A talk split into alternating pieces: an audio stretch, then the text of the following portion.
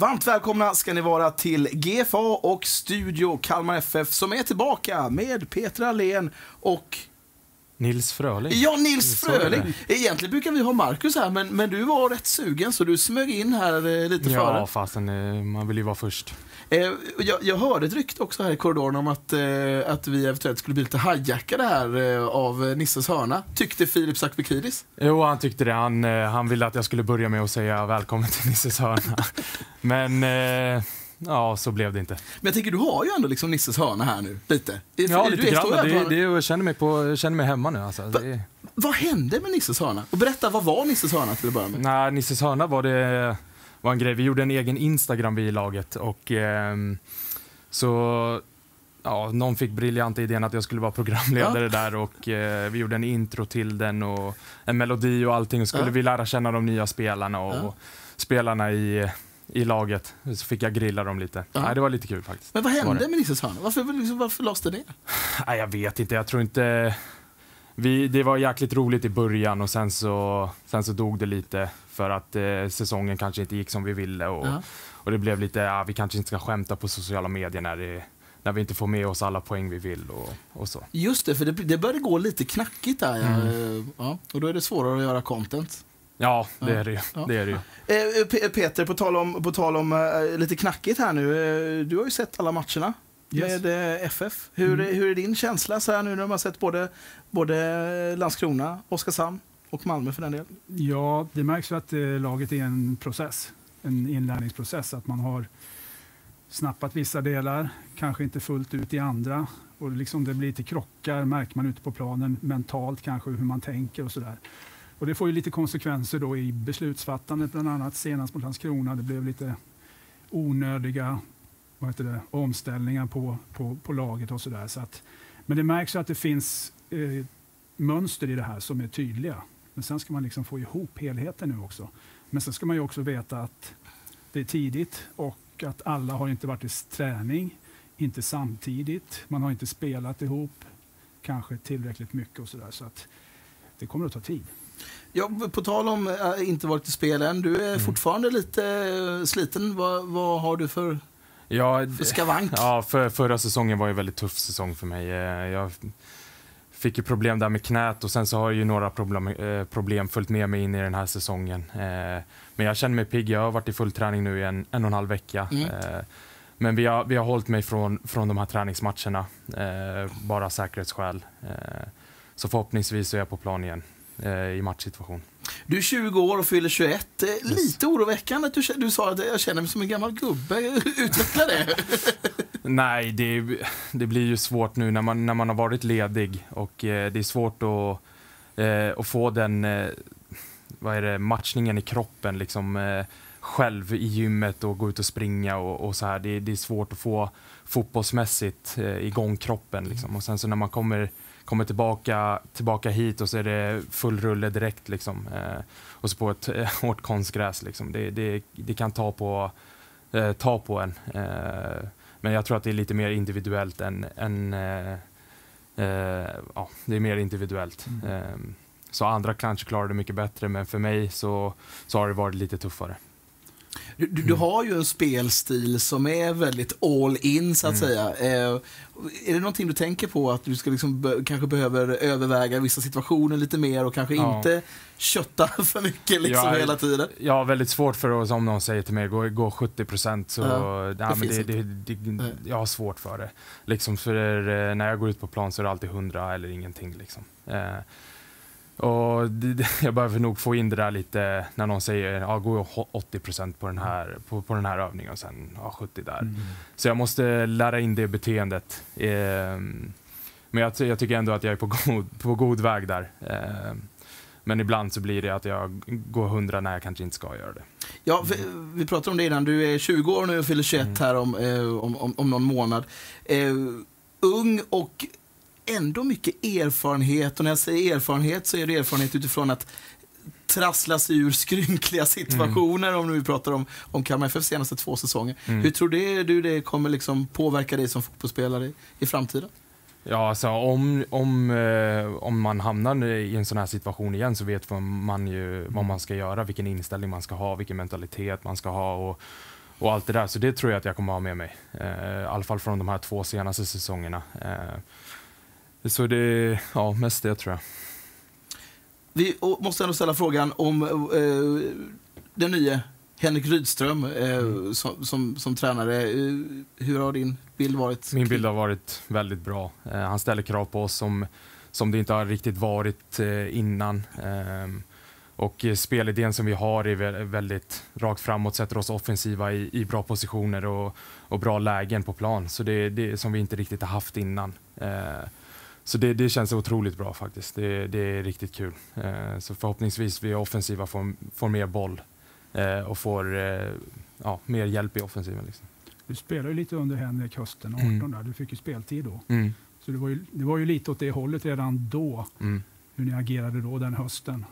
Mycket mer possession än tidigare. Så, att, så du känner igen delar av det nu eller? Ja, det, är absolut, ja, det gör jag. Det gör jag. Um, så det, det, det, är inte någonting riktigt nytt för mig. Uh, så det, det, det är roligt att komma tillbaka till, till en sån uh, spel ja, idé och spel mm. som, vi, som vi vill ha här. Um, så det, det är bara roligt. Orkar du med teorin då? Jo då, för fan. Det, det, är lugnt. Det är, lugnt. Det är, lugnt. är, det roligt med teori? Eller man får liksom, fördomen blir ju att teori är lite så halvtråkigt, men hur, upplevs, hur upplever spelarna teorin? Ja, jag tycker det har varit jäkligt bra. Vi, ja. det, vi fullt fokus hela tiden. Liksom. Men eh, det, man får ju lära sig saker om fotboll som man inte riktigt, ja, fastän, inte riktigt hade tänkt på innan. Liksom. Eh, hur man, man, ska göra i den situationen. Så man går igenom alla situationer egentligen. Eh, så om man hamnar i en sån, vad ska jag göra då? Eh, defensiven och offensiven. Så det, det, det är lärorikt. Där. Mm. Det är också tänket att träningen ska vara så svåra så att det blir enklare på match. Mm.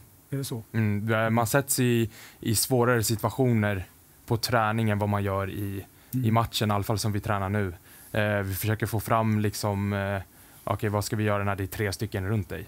Liksom, eh, hur kommer vi loss därifrån? Hur eh, kommer vi loss från en, från en eh, hög press? Liksom, och, mm. och sådana där saker. Så om man har med det i träningen så får man ju med det i match. så det, det är det vi försöker slipa på nu. Mm. Det är ju ingen hemlighet att, att ambitionen för dig personligen är att ta dig vidare i din karriär. Eh, känns som att det kan ske när som helst. Hur, hur går tankarna kring nästa steg? Jag har inte tänkt så mycket på det. Jag, som sagt, jag var ju skadad förra, mm. förra säsongen. Så där, där, mitt tankesätt har egentligen varit att komma tillbaka så snabbt som möjligt och börja spela fotboll igen. Eh, och sen nu, nu, nu är jag igång och allt det där. Sen får man ju se vad som händer, det vet ju inte jag. Eh, men jag, jag försöker leva ja, i nuet nu.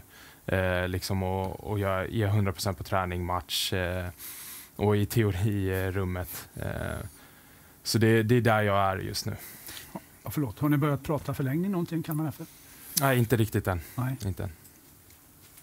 Hur är livet som fotbollsspelare i Kalmar FF och i Kalmar, 20 år gammal, i februari under en pandemi? Ja, det, det är väldigt mycket att man, man, man kommer till träningen, eh, tränar, går hem, äter, sover och sen repeat. Liksom. Det, det är så min, min vardag ser ut egentligen. Sen ibland så blir det ju att man eh, man träffar någon i laget, kanske man eh, sitter och spelar eller någonting sånt där. Men du, vi har ju en kuppmatch som väntar. Ja. Eh, kuppen för dig. Mm. Du har ju spelat några kuppmatcher i alla fall. Så. Det har jag gjort. Fem totalt va? Ja.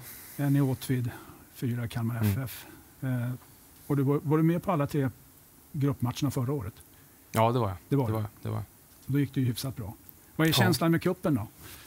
Ja, det är klart att man, man är ju med i i kuppen för att vinna. Det är ju det man vill göra. Mm. Man vill ju alltid vinna. Um, så det är i alla fall min uh, inställning till det. Uh, liksom.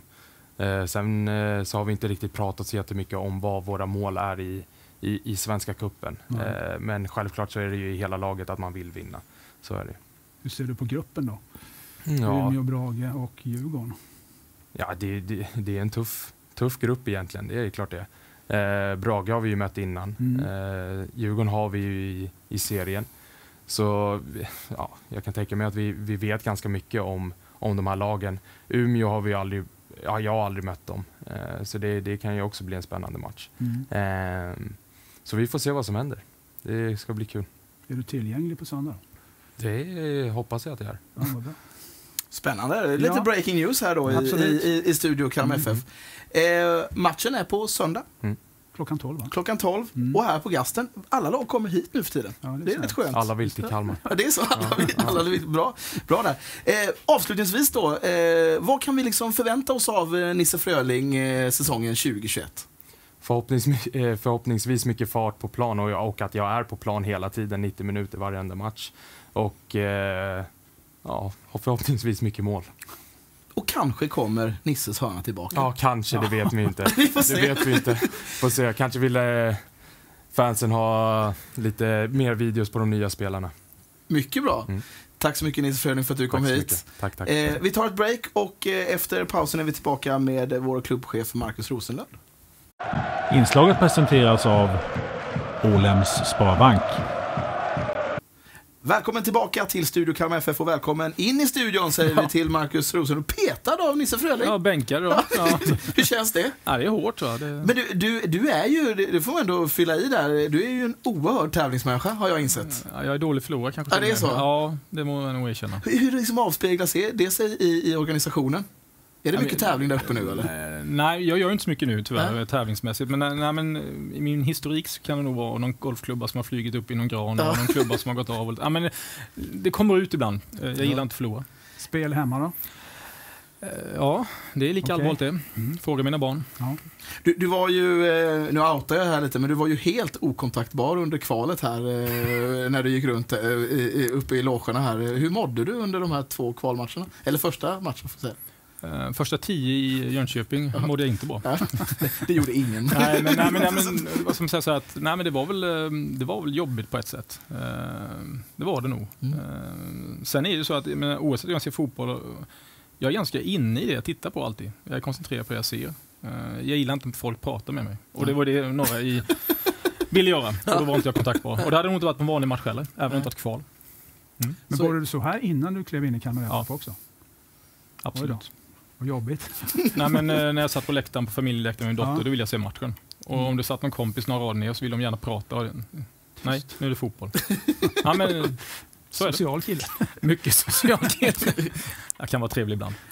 Du, eh, eh, om vi ska prata lite, bara, lite sportsligt med dig. Eh, nu, nu är kanske smekmånaden slut här lite, det kommer lite, lite motgång i resultat och så vidare. Hur, hur, eh, hur hanterar ni att det börjar knorras lite nu i, i diverse medier och kanske lite supporterled kring, kring de resultaten som har varit mot eh, Oskarshamn och Landskrona? Nej, men jag tror jag beskrev det här för var det två studier sedan. Att liksom, det här är en process som kommer ta tid och vi måste ha tålamod.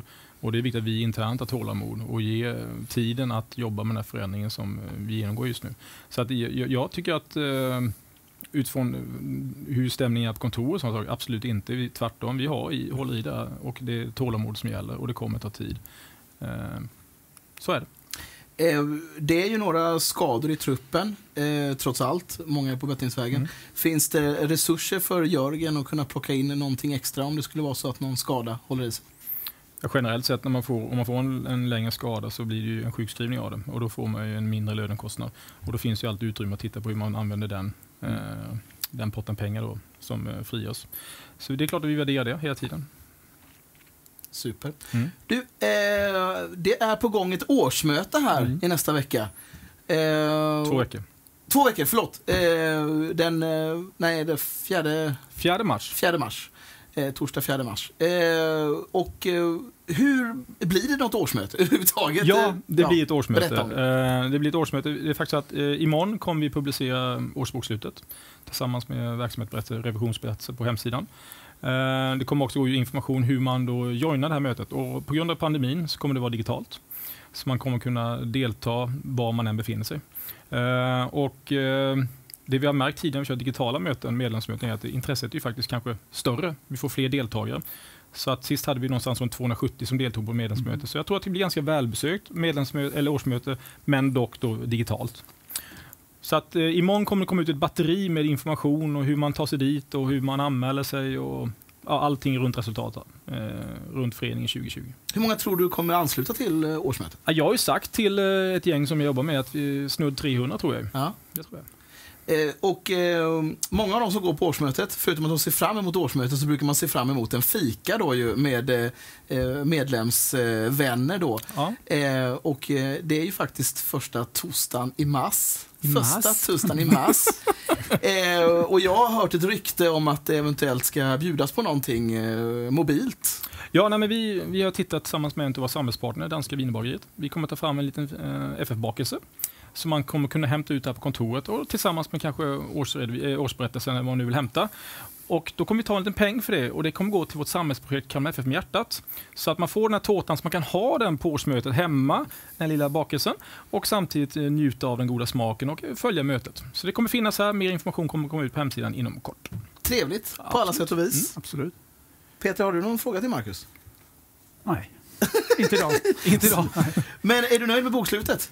Ja, eh, jag uttalade mig om det mm, det var ganska tidigt efter kvalmatchen tror jag. Och Den lilla prognosen jag la där stämmer eh, ganska exakt faktiskt. Jag slår på någon krona. Så att eh, håll ut. Imorgon, någon gång under dagen, så kommer det ut. Så ser man svart på vitt exakt vad det blev. Super. Tack så mycket Marcus för det. Eh, årsmötet, det signar man upp då. eh, Man anmäler sig Ja, antar jag, via hemsidan. Ja. All information kommer där. Jajamän. Och eh, var med på det. Och, och det här med, med marsipantårtan eh, lät ju fantastiskt trevligt. Ja. På alla sätt och vis. Både gott och Gott nyttigt. och trevligt. Ja, eller nyttigt kanske på ett annat sätt. Eh, efter pausen är vi tillbaka med vår nya chefsscout Peter Svärd. Det ska bli kul. Inslaget presenteras av Ålems Sparbank. Varmt välkomna tillbaka ska ni vara till Studio Kalmar FF och vi säger välkommen in i studion till Peter Svärd. Tack ska du ha. Och välkommen tillbaka till Kalmar FF. Väldigt roligt ja. Ja, det är lite oväntat kanske många tycker, eller? ja. Ja, det är klart det är en helt ny, ny roll på ena sättet och jag har varit där tidigare och, och eh, det är klart men jag, eh, ja, det kändes väldigt eh, inspirerande när jag pratade med Jörgen och Jensa och deras idé om hur det här skulle byggas i framtiden och sådär så det, det, känns, eh, det känns väldigt spännande. Ja, du har ju onekligen en, eh, en rutin, en stark rutin som, som tränare. Är, är, du- är du klar med tränaryrket nu eller? Ju, jag har lärt mig att man ska inte stänga så mycket dörrar i, det, i, i någon bransch, kanske inte i den här branschen heller. Men, men eh, det här känns väldigt, väldigt inspirerande. Och man får vara ödmjuk när man går in i det här. Man har sitt eget tränaröga, men nu ska man titta utifrån mer objektiva saker som tränarteamet vill jobba med och så att man inte blir för mycket liksom, eh, tillbaka i sitt eget öga. Utan man måste titta utifrån ja, hur ser spelet ut här och hur vill vi ha det och, alla de här sakerna. Så det är massor att lära sig. Men kanske lite enklare att lära sig när man har lite rut- rutin på, på, eh, på fotbollen. Ja, be, be- beskriv din, eh, din arbetsuppgift. Vad är det du gör? Ja, det är ju egentligen att, att utifrån spelprofil, spelmodell, att optimera och hitta ökad träffsäkerhet på att hitta spelare som passar in för Kalmar FF och så kan lyfta laget på planen här ute men också säkerställa återväxten från akademi eh, och så vidare in i, in i A-laget och kvaliteten och alla de här sakerna. Och det, och det innebär att kolla på väldigt mycket fotboll och väldigt många fotbollsspelare. Ja, det gör det ju, men det kanske är utifrån ett perspektiv där jag tidigare har tittat mycket på laget, organisationen, hur ser det ut, hur ska vi möta dem med vårt lag och så vidare. Nu blir det mer att identifiera eh, vilka spelare i de olika lagen som jag tittar på kan vara intressanta för oss, en eller två, kanske bara en. Och så fokusera och titta på, den, eh, på de individuella spelarna istället, mer, istället för på helheten. Det låter som ett ganska kul jobb.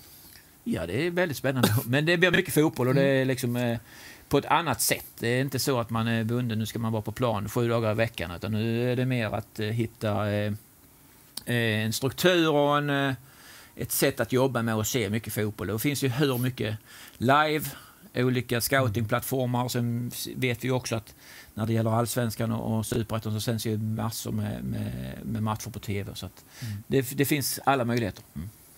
Ja, vi pratade ju här förra veckan, Mm. eh, en intervju med dig och Jörgen där och vi pratade just om det här begreppet scouting, att Sverige var lite sent på bollen när det gäller den delen, att man har identifierat en person som ska syssla med det här. Mm. Eh, varför tror du det har varit så? Jag tror egentligen det handlar om prioriteringar, ekonomi och jag menar man kan backa bandet kanske, nu är det väl snart lite mer än 20 år sedan, då fanns det en person som var helt ställd runt ett, ett, ett fotbollslag. När det fanns en, en tränare som huvudtränare som var helt ställd i allsvenskan. idag är det ju i Kalmar FF kanske väldigt, väldigt många fler. Men scoutingrollen har ju blivit mer och mer uppmärksammad de sista åren.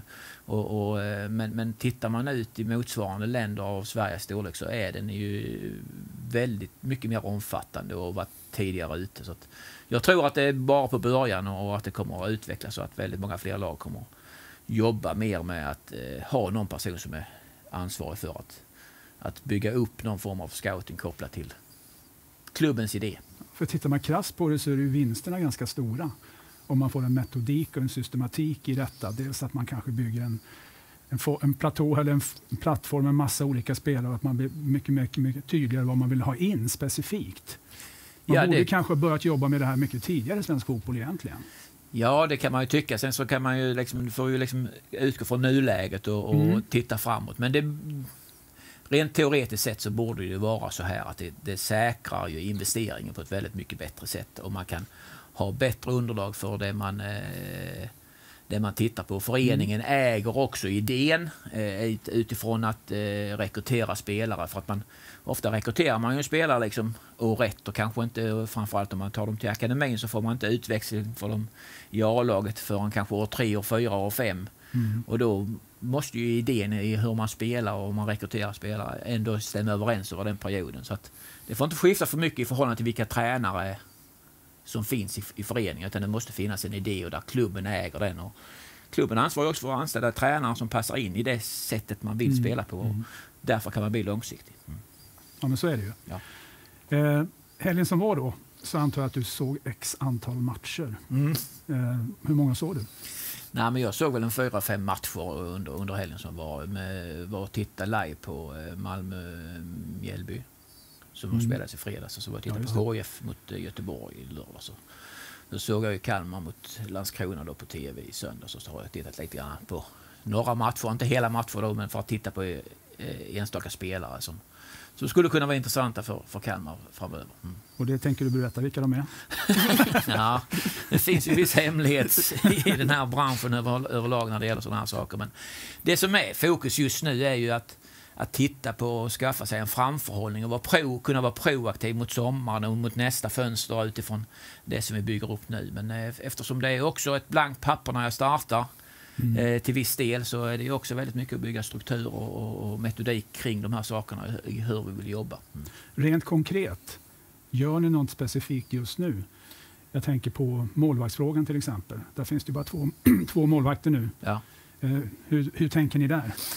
Ja, men rent konkret så är det väl så just nu att, att truppen exklusive då eh, en, en tredje målvakt i, i, i A-truppen är ju numerärt full. Men sen är det ju hela tiden en värdering och bedömning nästan från dag till dag där tränarteamen är väldigt involverade i de här sakerna. Mm. Men, men eh, eh, så att just nu så, så, är det att vi ska ha marknaden för att vara beredda om det händer saker.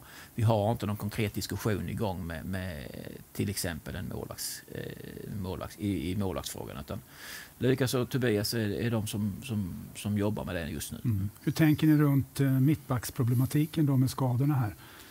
Ja, men vi följer ju den, tittar på hur ser truppen ut, eh, hur, hur ser det ut underifrån och hur presterar de här spelarna och värderar mm. det hela tiden. Och, och har, eh, ska, försöker skaffa oss en beredskap för om vi behöver göra olika saker i olika positioner. Men, men just nu så, så, så, så, så är det liksom en, en utvärdering nästan från dag till dag. Mm. Det är mer att ni lyfter blicken nu då? Lyfter blicken, precis. Mm, okay. Jag tänkte på det också, vi var inne på det initialt där. Eh, rekrytering och scouting, att det har liksom blivit mer viktigt för föreningarna. Och det är klart, ekonomin spelar självklart roll i detta. Men när du var här 15 till 17, eh, hur jobbar ni då med rekryteringen? Nej, men det var väl ett sätt att, liksom, att det, det kommer ju, dels så har man ju eh, ett, ett behov utifrån det spelsättet som, eh, som man har och utifrån den truppsituationen som finns i det läget. Och, sen är det ju så att då eh, jobbar vi konkret var det ju Thomas och jag som var huvudansvariga för fotbollen i, i det läget. Och då, det är klart att väldigt mycket av vårt nätverk och de spelarna som fanns runt omkring eh, eh, i, eh, i, i, den, eh, i den banken så att säga som, som kunde bli aktuella. Sen är det ju också så fortfarande, rådgivare, scouter eh, eh, finns ju med som en del i att, att, att få information och, och, uppdatering på vilka spelare som är tillgängliga på marknaden. Mm. Så de fanns ju med eh, i det läget. Det som, inte, det, som, det som man inte kunde göra när man inte har scout är att kunna titta på spelaren och Precis. följa spelaren så många gånger som man kanske egentligen vill. Noggrannheten kring, kring det, att titta på spelare i den här utsträckningen som man eh, kan göra när man har en scout som Mm. har tid att lägga den tiden på att följa upp spelare och titta på dem flera gånger. Mm. Mm. Jag tänkte på det också, det här med att träffa rätt. Det vet ju alla att det är rätt svårt, Mm. oavsett hur mycket pengar man har tillgängliga. Eh, har du något sånt här liksom bra och dålig rekrytering som du skulle kunna vilja delge oss här? Som du känner att här hittar vi Nej. verkligen rätt. Nej, men alltså, ja, men utifrån ett Kalmar-perspektiv så Mm. är det ju klart att Marcus Antonsson som Mm. var en konkret spelare som, som fanns med i pipelinen när jag kom hit och, och som, som Thomas och övriga hade identifierat innan jag kom in i, i bilden. Och, och eh, jag träffade Marcus på vägen och tittade på honom på de klippen som fanns eh, och tittade på matcher som han hade Mm. spelat och så vidare. Och det var ju också en, en, en profil där man sökte en målskytt, en, eh, en, en, en effektiv målskytt. Så är det ju naturligtvis så att det blev en lyckad värvning där man också ville ha någon form av försäljningspotential och det, det gick ju hela vägen så att säga. Så är det. Mm. Och det händer ju inte så ofta. Det händer inte så ofta och det är ju det är lite grann det som också är viktigt att veta att man, man får inte landa i ett läge där man blir, blir liksom för rädd och för feg för att rekrytera spelare för att man inte- ska göra fel. För fel kommer man göra Mm. och det passar inte in och det är kanske liksom olika saker som gör att, att det inte kommer att fungera. Men däremot så, så måste ju kravet vara att man ska öka träffsäkerheten och träffa rätt fler gånger. Eh, och sen är det ju alltid så här också pedagogiskt är det ju en utmaning ibland att eh, gentemot supportrar, publik, kanske till och med ibland mot det egna laget att när man rekryterar en spelare så är det inte alltid för att den ska preste- prestera dag ett. Utan Nej. det kan ju också vara så att den ska prestera om sex månader eller tolv månader i det här i spelarlogistiken. Och, och eh, sen är det klart att varje spelare får gärna prestera dag ett, men det kan också vara på olika sätt och olika syfte med en rekrytering. Så det är också viktigt. Mm. Typ att man tar Lukas Röse och Noah Chamoun nu till exempel som har kommit in som unga spelare. Ja. Och då vi, där vi tror att det är väldigt stark allsvensk potential i de spelarna. Men också ska de också få tid på sig att, att hitta den prestationen och komma in i det. Och de får gärna prestera före än efter, men, men det kommer att ta lite tid. Och det måste man förstå också som eh, supporter och, och publik. Hur bakbunden känner ni utav ekonomin just nu? Ja, men det är, det är alltid de begränsningar. Om man sitter i Manchester City eller man sitter i eh, Kalmar. Men det viktiga är någonstans att man har en idé om att ja, men det här är vår struktur när det gäller löner, det här är vår möjlighet. Kan vi kanske just nu bara rekrytera Bosma-spelare? Så vet man det, vilket innebär att det, det gör ju rekryteringen effektivare för du kan filtrera ut och väck massor med spelare när du skaffar dig en bild av att det här är det som vi ska jobba med. Då får du en väldigt mycket mindre grupp spelare som du tittar på och då kan du bli effektivare och bättre och mer pricksäker på den gruppen. Mm. Och slipper varken titta på spelare som ligger för lågt eller för högt. Jobbar ni med en skugglag nu eller? Hur gör ni? Ja, det är ju en del i scoutingen som man, när man gäller att vara proaktiv. Det gäller att skapa sig liksom eh, team kanske som eh, bygger på att, att eh, ja, som du säger, skugglag eller shadow team där man Mm. har identifierat ett antal spelare som du följer och när man är liksom i, ett skarpt läge så ska man kunna ha tittat på dem ett antal gånger tidigare och så ska man kunna liksom rätt så snabbt kunna eh, rulla igång de här processerna och slippa börja liksom direkt att nu fick vi en spelare skadad i, Mm. i mittbackspositionen och då ska vi helst ha några spelare som vi vet att de är möjliga utifrån en ekonomisk bild, de är möjliga utifrån en spelarprofil, de är möjliga utifrån en kontraktssituation och så vidare. Eh, och sen så får det ju vara levande, levande eh, eh, så att säga, dokument för det måste ju hela tiden Mm. uppdateras och följas upp naturligtvis. Mm. Justeras. Många föreningar runt om i, i, i världen, inte minst i Sverige, är liksom i ekonomisk brygga. Ja. Eh, fast inte riktigt Kalmar FF om man nu får lyssna till, till eh, det årsbokslutet som kommer Ja, här nu. Hur, hur påverkar det Kalmar FFs situation, liksom marknaden? Hur ser den ut nu, marknaden? Nej, men jag, jag, alltså man bara tittar utifrån Kalmars perspektiv så äger man ju eh, rekryteringen av spelare på ett helt annat sätt när man förhåller sig till en, en stabil ekonomi. Eh, och det, det, tror jag på något vis också eh, eh, eh effektiviserar sökandet och, och därmed också träffsäkerheten i slutändan när det gäller att, att hitta spelare. Och mm. Jag vet inte sen om du menar att man kan spelarna eh, välja en klubb som har en stabil ekonomi i förhållande till en klubb som har mindre stabil ekonomi så, så kanske det ändå är så att de väljer det kontraktet som kanske är mest eh, finansiellt bäst för spelarna då. Men över tid så tror jag för Kalmar FFs del så är det ju viktigt att ha en stabil plattform, eh, en ekonomi som är långsiktigt hållbar så man steg för steg kan flytta fram, kanske lite grann med hjälp av eh, att man Ja, men att man kan öka sina intäkter och gå den vägen istället. Eh, mm. Och då tror jag att det blir bättre, att, eller lättare att, att vara pricksäker i sin scouting också. För ambitionen måste ju ändå att få upp snittlönen lite grann som är på 35 000 idag. Den låg på 54 innan. Mm, mm, mm. det är väl också en konkurrens? Ja, men det, det, vi hade ju ett av mina första möten här så satt vi liksom i fotbollsgruppen där eh, Anders och, och eh, Jocke är med från, Jocke Melansdorff är med från styrelsen. Mm. Det är en väldigt tydlig eh, medvetenhet om att man måste gå den vägen istället för att chansa på att ha högre löner och så tror vi kan ta in bättre spelare så kan vi sälja så kan vi täcka upp någon, någon förlust eh, ekonomiskt Kanske. på det sättet. Och då blir det ju liksom då hamnar man lätt i, i, situationer där man inte kontrollerar situationen utan mm. man hamnar i panik och vill göra korta lösningar och så vidare. Så att, eh, eh, nej, mer långsiktighet och, och, mer tålamod så, så tror jag det är lättare att, eh, att eh, utveckla eh, ett, liksom en, en, bra prestation och ett bra resultat på planen. Mm. Jag tänkte också på det, vi kan väl smyga in lite kupp här också. Eh, jag vet ju att du var och tittade på Umeå mm. mot, eh, vad heter de, Neuros va? Neuros ja. Mm. I, I, Stockholm. Vad var det du såg där? Vad är det för lag Kalmar möter nu på söndag? Ja, men, äh, Umeå är ju ett lag som degraderas från superettan och mm. har bytt ut ganska mycket spelare. Men de var väldigt tydliga i sitt sätt i hur de ville formera sig både offensivt och defensivt och hade en, en, en tydlig idé. Nu är det ju också en annan matchdignitet när man mm. kommer ner till Kalmar och ska möta ett allsvenskt lag och kommer att uppträda på, på det sättet här nere. Men, men eh, vi har pratat med tränarteamet med Rasmus och Douglas och eh, Donald och, eh, vad heter han, Henrik och, och Stefan. Stefan. Så de har fått en uppdatering om, om Umeå så att jag hoppas att det ska vara en, en liten hjälp till att kunna vinna på söndag. Mm. Vad varnar du för? Nej, men alltså de har ju en eh, väldigt tydlig idé när det gäller att eh, attackera snabbt eh, och kunna spela sig ur motståndarens press. Så lyckas de med det och så, så kommer de ju kommer de kunna ställa till problem för, för mm. Kalmar. Men samtidigt så, så, så har Kalmar kanske en större individuell kvalitet men också ett kollektiv som, som ska kunna manövrera ut. Mm.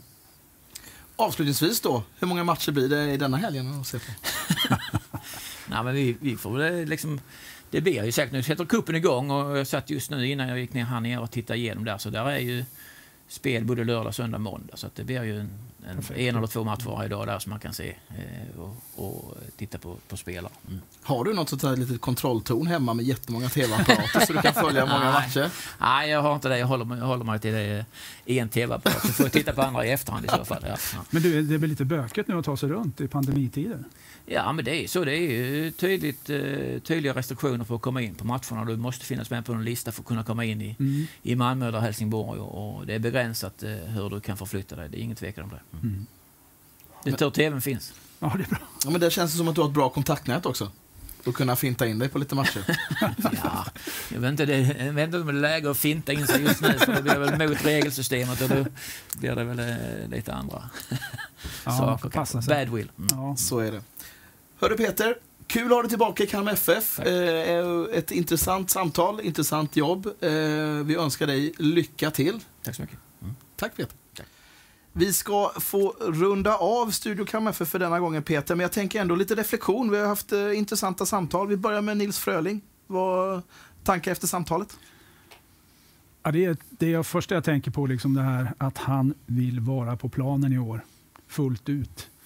Tittar man på hans session i Kalmar så är det egentligen bara under 19 han spelade frekvent. År 1, 18 när han fick börja så var det också lite klent. Då spelade han väl 7 plus 7 om jag kommer ihåg rätt. Var lite småskadad då också. Så att han behöver verkligen ett år där han spelar fotboll.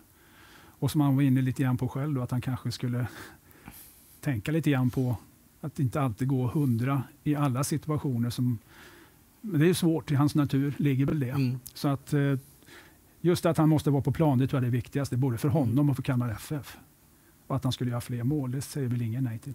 Nej, för de här förväntningarna kring Nils Fröling, de kommer ju liksom bara fortsätta att byggas på och eh, att hantera det kommer ju vara en utmaning. Ja, med tanke på att det var sånt intresse för honom efter den förra säsongen så, så, finns, så, så är det ju fler än Kalmar FF som ser potentialen i, i Nils Fröling. Och, eh, därför är det viktigt tror jag, att föreningen börjar jobba nu med en förlängning med honom eh, eftersom han har ett kontrakt som går ut efter 2021. Det tror jag är jätteviktigt. Och eh, han berättade att han är tillgänglig eh, på söndag mot Umeå. Hur viktig är, Nils Fröling för, för Henrik Rydström på söndag? Ja, på söndag är han viktig självklart, men framåt tror jag han blir jätteviktig. Kanske den enskilt viktigaste pjäsen offensivt. En hel Nils Fröling tror jag kan bli väldigt avgörande för det offensiva spelet för Kalmar FF. Nils Fröling är alltså spännande att eh, följa och eh, vi, vi hoppas ur ett FF-perspektiv att han får hålla sig hel och frisk Absolut. in i allsvenskan. Eh, och sen eh, Marcus Rosenlund. Eh, det var inte så mycket mer, det var, det var mest prat om, om eh, årsmötet. Kommer du, kan, kan du komma åt årsmötet eller? Jag vet, jag är ju inte medlem Nej. så att, det vet jag inte då. Det får jag väl inte då. Nej, Som, Men- som journalist kunde jag ju gå dit när jag var anställd. Så kunde vi ju få tillträde till årsmötet. Eh, Så generösa var Kalmar FF så att vi kom in där. Men en reflektion kring eh, att eh, det har blivit ett, liksom, ett ökat intresse för medlemsmöten och årsmöten i, dessa tider. Vad, hur, vad beror det på tror du? Ja, men det är det här uppdämda behovet tror jag. Att man inte själv får gå på, på idrott eller på fotboll och sitta på Guldfågeln gör att man blir jätteintresserad av allting. Man vill vara delaktig på ett, på ett annat sätt. Annars kan du gå hit och sätta dig och, och köta med dina polare eller stå på, på, på läktaren där. Så att jag tror att det finns ett uppdämt behov av fotboll helt enkelt. Att få prata fotboll, titta på fotboll. Så att det tror jag är en viktig del. Och eh, att den här situationen också har tvingat eh, klubbarna och föreningarna in i digitaliseringen och man har tvingats att kanske bli lite mer eh, transparenta och kunna ge, bjuda lite mer till, till sina fans kan också vara en anledning. Absolut, det håller jag med om. Eh, och sist men absolut inte minst då, Peter Svärd som Mm. nu är, är, ny eh, scout då i, i, i Kalmar FF. Och du, det, vi ska ju flagga för att det finns en, en lite längre intervju med eh, Peter och eh, Jörgen på kalmarff.se som, som du har gjort. Eh, men om du bara får fritt spekulera, är det bra eller dåligt? Eh, jättebra. Eh, framförallt så är ju tjänsten jättebra, att man tillsätter den här, att man tänkte i de banorna. Det är ju inte alla som gör det. Vi fick ju reda på att vi i Sverige är lite tvåa på bollen när det gäller scoutingverksamhet, eller i alla fall har en person som är ansvarig för scoutingen. Eh, på sikt tror jag det kommer bli jättebra för Kalmar FF, just det här att bli mer träffsäker. För det har väl kanske inte varit föreningens bästa gren de senaste säsongerna när man tittar på hur man har byggt trupper, utan det har ju egentligen kostat väldigt mycket onödiga pengar. Man har alltså skrivit långa kontrakt med spelare som inte har tillfört någonting sportsligt eller som inte har blivit någon vidareförsäljning på. Och då blir det egentligen bara en kostnad eh, som man ska hantera istället. Så nu kanske man kan bygga upp en spelarbank och en större träffsäkerhet och kunna ha lite kortare avstånd mellan beslut, eller tips till beslut. Och att man inte hela tiden måste börja på ruta ett om man behöver en ny vänsterback eller en Mm. central mittfältare. Det tror jag är den stora vinsten. Plus att man får, bättre, man får en bättre koll på fotboll generellt om man har en person som tittar på matcher. Och framförallt då som man sa att han tittar specifikt på vissa spelare som skulle kunna vara intressanta utifrån den filtrering som man har bestämt sig för i föreningen. Så att jag kan bara se plusvarianter på det här. Och eh, Peter Svärds eh, meritlista, Mjällby, Helsingborg, Hässleholm, Åtvidaberg, Mm. Kalmar FF, Trelleborg senast. Det, eh, det säger kanske inte per automatik att man är en bra scout, men eh, man skojar inte bort den, eh, den erfarenheten. Nej, men ett fotbollsöga har man ju naturligtvis. Och sen det väl som Peter sa också, att han kanske får ta av sig sina tränarglasögon och tänka bort hur han skulle vilja ha, vilka spelare han skulle vilja ha, utan vilka spelare Kalmar FF behöver. Så att jag tror ju att det är en, ett stort plus att man har en tränare, en före detta, om vi nu ska säga före detta tränare på den positionen. Det tror jag är ett jättebra, ett stort plus för föreningen. Avslutningsvis, Landskrona senast här hemma, eh, förlust eh, 0-2. Är det, behöver vi vara oroliga? Nej, inte nu. Tre matcher och eh, i match ett så var åtta A-trupp spelare borta, nu senast sju. Och sex, sju stycken av dem är ju potentiella ska kanske spela från start. Så att det, det, är ju, det, har kort, det har gått kort tid och det har varit lite tid för den här inlärningsprocessen, en månad ungefär, eller lite drygt. Så att vi får nog vänta lite grann med att eh, det är ju faktiskt i april som vi ska se eh, åt vilket håll det här lutar. Så att hav tålamod. Men trots allt så sparkar ändå Svenska Cupen igång nu på, på Mm. söndag. Eh, en kort analys på gruppen. Vad säger du om eh, den gruppen som, som Kalmar FF har hamnat i? Ja, men det är väl påminner lite grann om fjolårets grupp när man hade Jönköping, Örgryte plus eh, AIK. Då. Att man klarade av, man spelade 5-0 mot Jönköping, 3-0 mot ÖIS och sen torskar man i, i Stockholm då med, med 3-1. Det är väl ungefär lite upplägg. Här har man möjlighet, tycker jag, borde slå Umeå och Brage på, hemma på Gasten och sen blir det liksom avgörande match uppe i Stockholm då mot, mot Djurgården. Så att, ungefär som i fjol, se om man kan ta det ett steg till i år då och komma in i ett slutspel. Spännande. Match alltså här på Gasten på söndag klockan 12. Och förutom det så är det strax årsmöte då. 4 mars, torsdag. Anmäl er till det och missa inte chansen då att kunna beställa en eh, marsipantårta från danska wienerbageriet. Hörni, tack så mycket Peter för att du kom hit. Tack själv Martin. Och tack så mycket för att ni eh, tittade eller lyssnade på oss. För vi finns, finns också i, poddversion, visste du det Peter? Nej, det är klart nu. Nej, det, det är klart. Det är klart. Så eh, vill man höra på den här intervjun Mm. så finns den också även i, poddformat. Vilket kan vara skönt när man är ute och springer eller vad som helst. Eh, ha en fortsatt trevlig vecka så syns vi nästa vecka. Hej!